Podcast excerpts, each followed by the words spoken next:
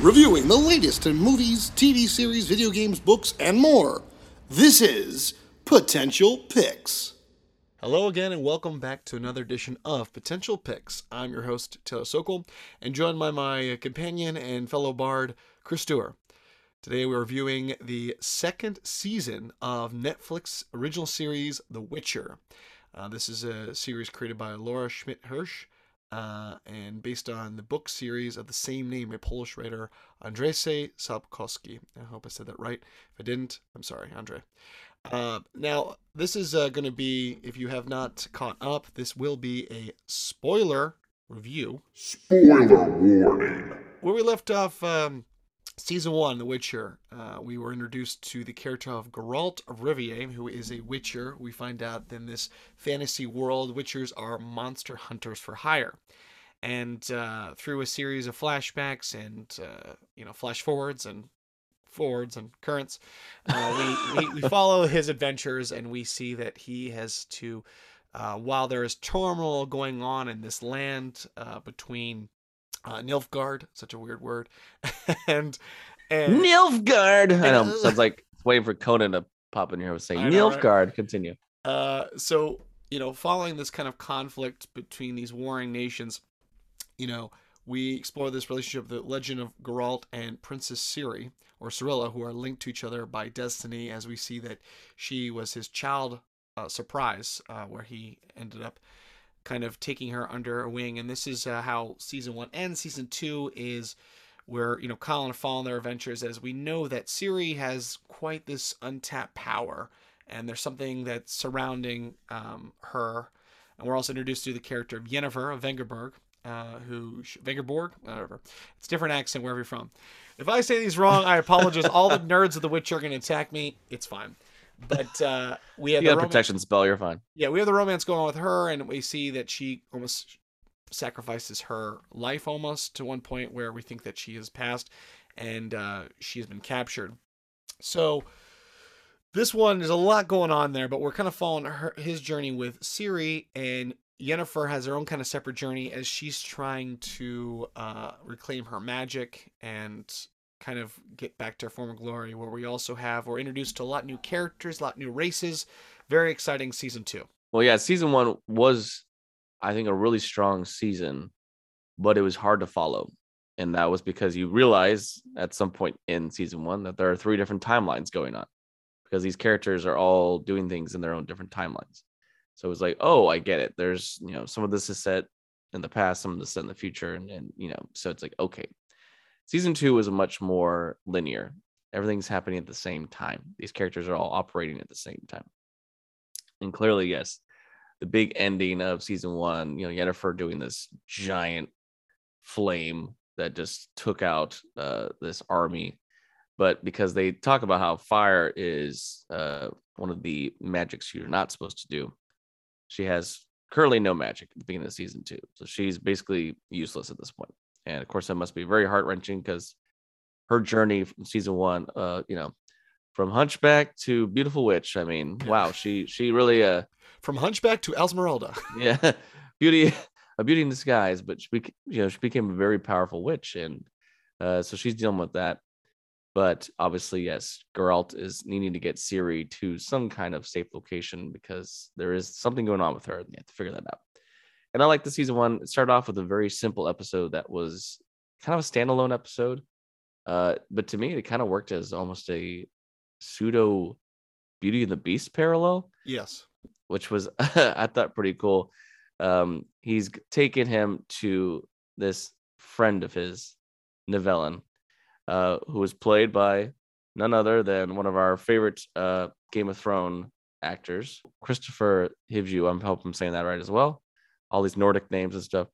Uh, played Nivellen, and when we meet Nivellen, he is this beast-looking character. He has very much like the boar meets hedgehog meets you know beast-looking but he's very nice and he's got these great magic powers. I thought that was really cool. Like he can kind of make things just appear whenever he wants. It's like you want dinner, bam, dinner, whoo, it all falls on the floor. And when they're there, you know, of course, it's a huge thing about safety because Geralt's all about Ciri's safety, and they can tell that something's off there, something that's going on. And we meet that there is a bruxa there. There's a vampire that is essentially sucking the life out of Nivellen every now and then. And we see that there was a romance between them.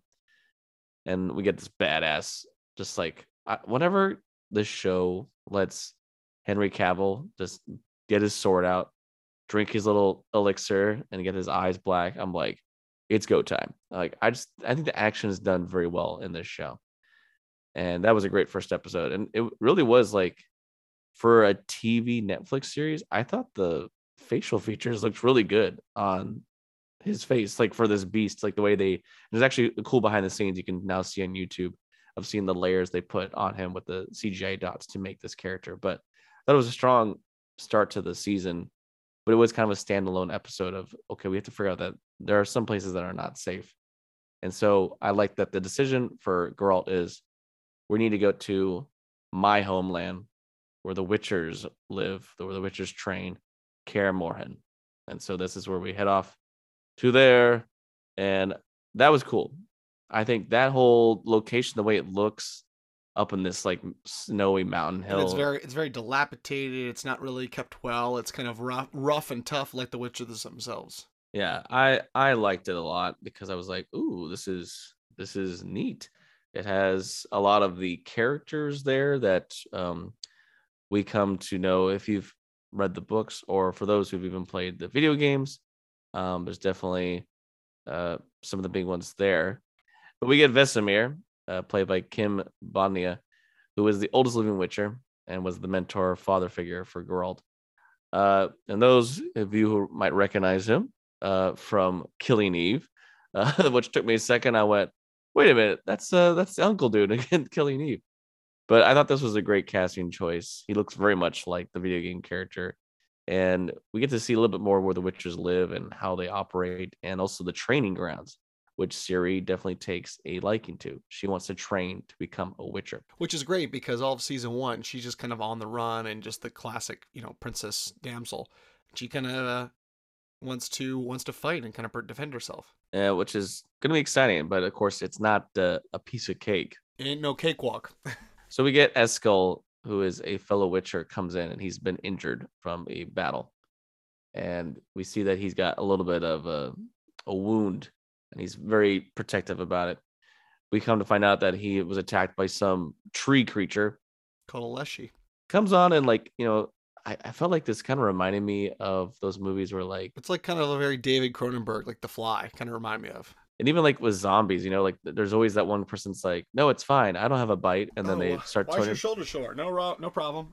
But instead of turning into a zombie, no, he turns into a giant tree. Imagine Groot on steroids, um, uh, which was really cool. And they have this great fight scene of Geralt and all the Witchers fighting off this tree. And I mean, this thing is intense. Like, and so we have this thing going on, and it's like, now is it almost even not safe here at the home of uh, the Witchers. Meanwhile, Yennefer has been kidnapped by elves. Yep, and she's uh, with her good old pal Fringilla, who uh, was uh, on the other side. Who she's uh, so it's interesting, and then her Fringilla uh, and the queen of the elves, I guess the leader of the elves. And then they kind of go on the spirit walk, and they're both visited by a form of like someone like you have the black knight and this little woman in the hut. So they're all like you have to do this. So they go on their own like their quest. And so Fringilla and the elves they team up to go back to Cintra which was originally come to find out this was the elves original ancestral home. So they're teaming up the elves for the elves to go back home and we find out the elf queen is actually pregnant which elves uh, you know, they thought they could not procreate. And this is like the first-born elf in, you know, what, 100 years, because elves live forever in all, you know, fictional lore. So Yennefer goes off on her journey to head back to her mage's college and to uh, reunite with that. Uh, and she's not met with uh, so much trust. Oh, yes. And immediately, what's his face? Um, Lars Mikkelsen as, as Stregobor is like, wanting to you know interrogate her because he can't believe that you know she would have survived and all this stuff Um, and so again, there's there's turmoil between even their their own order, which is you know these are all mages that you know they have been designated to certain you know parts of the world. Even if it is a warring nation, you know the magic has to be spread out, and so that you could tell that there's that going on. And then now we have this new character of uh, a great alumni that we love of fantasy, Graham McTavish. oh uh, god, so is great. head of the Redanian intelligence um, for this other king, and he himself is seeing that there's something off about all that has gone on in the realm. So again, we're gonna get these like warring nations are gonna be you know going on, and it's like okay. Meanwhile, we also have a new mage coming into play here. Chris Fulton plays Rience, who is a renegade mage who has firepower Yes. uh, which is interesting because again, we knew with Yennefer that fire, too much fire can be a bad thing because it can make you lose your power. Well, his strong suit is fire. He basically can make fire click on his hands, and he was in jail at one point, and he's unleashed to go and try to find Ciri. That's his main goal is to go down and hunt Ciri. So again, we're getting a lot of these stories connecting down the line. And I love that we finally we did get Yennefer at one point. It's it's her and the who it was the Black Knight Rises. uh, Cahir is the Black Knight, I guess. Yeah, Cahir. Yeah. At one point, you know, because he is of course an enemy, um, he is to be beheaded, and they leave it to Yennefer to do it. To prove her loyalty, uh, you have to kill him. But at the same time, the dilemma, she's like, well, if I kill him, I prove my loyalty. Also, they're gonna use that to say like I'm a murderer or whatever. So she's like, oh, with the axe and breaks his chains. Psych. and then they get on horse and they're like, let's get out of here. So now they're on the run. And at one point they get into a bar and we hear a familiar hunting tune from our favorite traveling bard. We have Jaskier back. Uh, Joey Batey. This is one of my favorite characters of the show. I think he looks so great. The costume, and it's just it's a little bit of humor. There's not a lot of humor in the show, period, especially Henry Cavill is so dead serious all the time. Uh, but I love that they have this element of the kind of jokester balladeer that And the and the songs, the he, the singing was great. It was Wow. a what a catchy tune! Run Butcher Run. I was like, I'm not gonna lie, I was listening on Spotify. run, yesterday. but you run. Yeah. What's going up? Uh, which yeah, was great. So the play version of Witcher will be played by Chris Dewar. which I would love to do. But you know, they kind of reunite and they bond over the fact that yeah, both of them were kind of left by Geralt, uh, you know, to their own means, uh, left for dead almost, you know. And so now it's like this town sees that she's there, you know, it's like they have to kind of save each other and help each other. And of course, this is all going to mean that eventually we're going to have uh, a connection again. So we know that uh, Istredd is researching what is going on because there's clearly bigger threats in the world.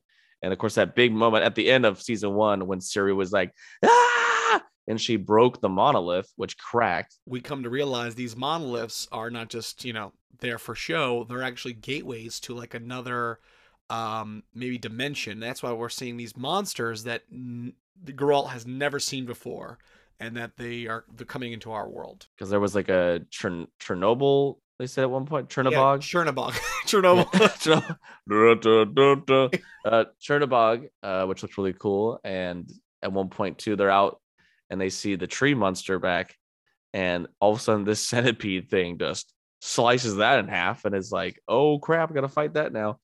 Um, which, of course, all those fight scenes again with the beasts and monsters, just it's so cool. And it's always tough, but at some point, Geralt definitely does. Yeah, you get the high ground and uh, kills them. But we're getting okay, something to do with Ciri that she unlocked this is something going on. And so it's like, we got to get back. You got to open a portal right now. I got to get back to Ciri. And this is where we get a cool fight scene where, again, we know that Rience, our, our flame dude, has caught up and they're all trying to, you know, get out. And it's like, oh gosh, because the flame power is really strong. Like for some reason, it doesn't affect him as much as it did like Yennefer. Like he can control it, which I think maybe it's because he's a little twisted, a little yeah, evil. well, he's not impervious uh, to the, his own flames. oh no, Yennefer, Yennefer got him good. Uh, even though Yennefer is still not with magic, she's still resourceful. flame to the face can still do uh, some good work. Uh, and he does. It's really cool because if you go to some of the book uh, images of like you know, um, you see his face all scarred, and which they did have in the show, which I thought was really great. But yeah, Ciri's having these visions, and we're kind of getting yeah this this figure of this old woman in this hut who keeps continually talking spiritually through Yennefer, uh, and we're getting that this is this is not a, a person that we want unleashed, but this might be the only way for Yennefer to get her power back. Uh, and it, I feel like there was a great like reconnecting with you know Jaskier and Geralt having like their reunion again was really like I just love it was like I really need your help. I'm so sorry. And he's just like, okay. like Yeah. it was very like funny. It was like he's like, I'm not meant to fight, you know, I'm meant to sing. Um, but it led to this big, the big kind of finale of this whole season was this power that Yennefer has spoken to is unleashed into Ciri. We find out that this power, this is just like a demoness that the Witchers kidnapped in this little hut with legs, uh, which cracks me up. It kind of reminds me of like she's like kind of like a Baba Yaga, like of the Russian literature. So yeah, so she's just so she's possessed, and so there's this big c- conflict where Geralt's like, I need to save her. And you know, Vesemir is like, well, let's just kill her. You know, it's like, well, how can we kill the demoness without without killing Ciri? And Ciri, you know, we're back at Kaer Morhen, and the Witchers are like gonna have to put up a big fight. And she unleashes from this demon world, this other spheres, they they say, these giant basilisks. Uh, and I mean, the way they designed them in this for sure was like giant. It reminded me of giant furry raptors, is what it felt like. Uh, but they were intense, and they definitely the Witchers have quite a fight on their hand. But I love that in this other sphere, you know, they it was a big fight scene and it's really epic. And then at one point, it's like, all right, we have to go into this place, maybe to you know, have this spirit leave her body. Yennefer, Ciri, and Geralt all are transported for a second into the sphere, and we see the wraiths of Morhog coming towards them, the Wild Hunt, as they're known. So clearly, this is a great setup of what I'm assuming will be in season three. Is there is bigger threats in these other portals that Ciri has, you know, control to, and we the big reveal that she is of elder blood. So she's definitely like a, you know, again as we talked about, Geralt is, you know, destined to be a part of her life and to help her. This is why because she is one of the most powerful things in the, you know, in the world. And not only is it from the magic dark side of this, but she's also got her Witcher strength now. So it was a cool ending to see these like raves coming toward. It kind of reminded me a little bit of Lord of the Rings. Uh, they're a little more like with helmets and stuff. Like you know, they're more like soldier looking, but just these black guys on horses. You know, all all in dark, and you don't really see any of their facial features coming towards you. And it's like, uh, we gotta go. And that's just one thing. You know, who else knows what could be uh, in these portals? And how about this? Wipe the crud out of your eyes. Double take. What a bombshell to drop at the end of the season. Uh, long thought, you know, dead. We got a lot of these flashbacks and, um, you know, seeing, you know, how how Geralt kind of became in a serious life. We get this great bombshell where the Emperor is uh, coming to, uh, you know, back to see the progress, and um, Cirilla and Cahir like, oh yeah, we're in cahoots. You know, say that three times fast. And they're like, you know, we're just gonna say that, you know, we assassinated this kid. All of a sudden, we get a reveal that the Emperor is none other than Ciri's, we thought, presumed dead father. So, and he's dun like, dun dun. I know, and he's like, "Oh, I actually was the one who did this," and like, "Great job trying to pull fast one on me," and then they're getting taken away. So that's like a whole other bag of worms. Like, whoa, what's this gonna mean moving forward? Yeah, you in danger, girl. Everyone's after you, but also so is your dad. So uh running Nilfgaard, yeah, that was like whoa. But I felt like overall it was a it was a fun season. It was easier to follow. It's still it's still very difficult for me because of there's so many people and a lot of these names I don't immediately you know it's like you, you watch Lord of the Rings so many times you can easily know all the names. This you need to watch several times unless you've played the games or read the books. So there's still a lot of times where I'm like, wait, who was that? Um, you can recognize it by the actors, of course. But this, I just felt like it was a fun season. Had some great action, some great moments in it. The fantasy looks great, and I'm excited for season three. And we also got a tease of the new series that's coming out, I think next year, or no, actually, will be coming out this year. The Witcher Blood Origin, which is going to be like a thousand years prior to this. And it's going to be about the first Witcher being made, uh, which is going to be really exciting. So clearly, people are loving The Witcher. It is continuing. I do wonder if this means. I wonder if because this show's going on, I wonder if we're going to get a Witcher four at some point game. You know, there hasn't been a, a new one since three, right? the fact that it's based off so many books there's and there's so much material with the renewed interest of the show you know who knows but um, i agree definitely a great season i'm getting more invested in the mythology and the, the lore and fantastic casting amazing effects cannot wait to see what we get for season three but hope you enjoyed this as well and of course you can enjoy season two the witcher or season one or even more of the witcher uh, series and stuff on Netflix streaming now. And that was this edition of Potential Picks. Thanks for listening to the Potential Podcast. You can follow us on Instagram and Facebook at the Potential Podcast or on Twitter at the Potential Pod. Or you can email us. Send us your positive feedback and thoughts, suggestions, and more through our email, thepotentialpodcast at yahoo.com. I'm your host, Chris Dewar. And I'm your host, Taylor Sokol. Stay tuned for more episodes on pop culture Entertainment. and nerdom. And remember, know, your potential.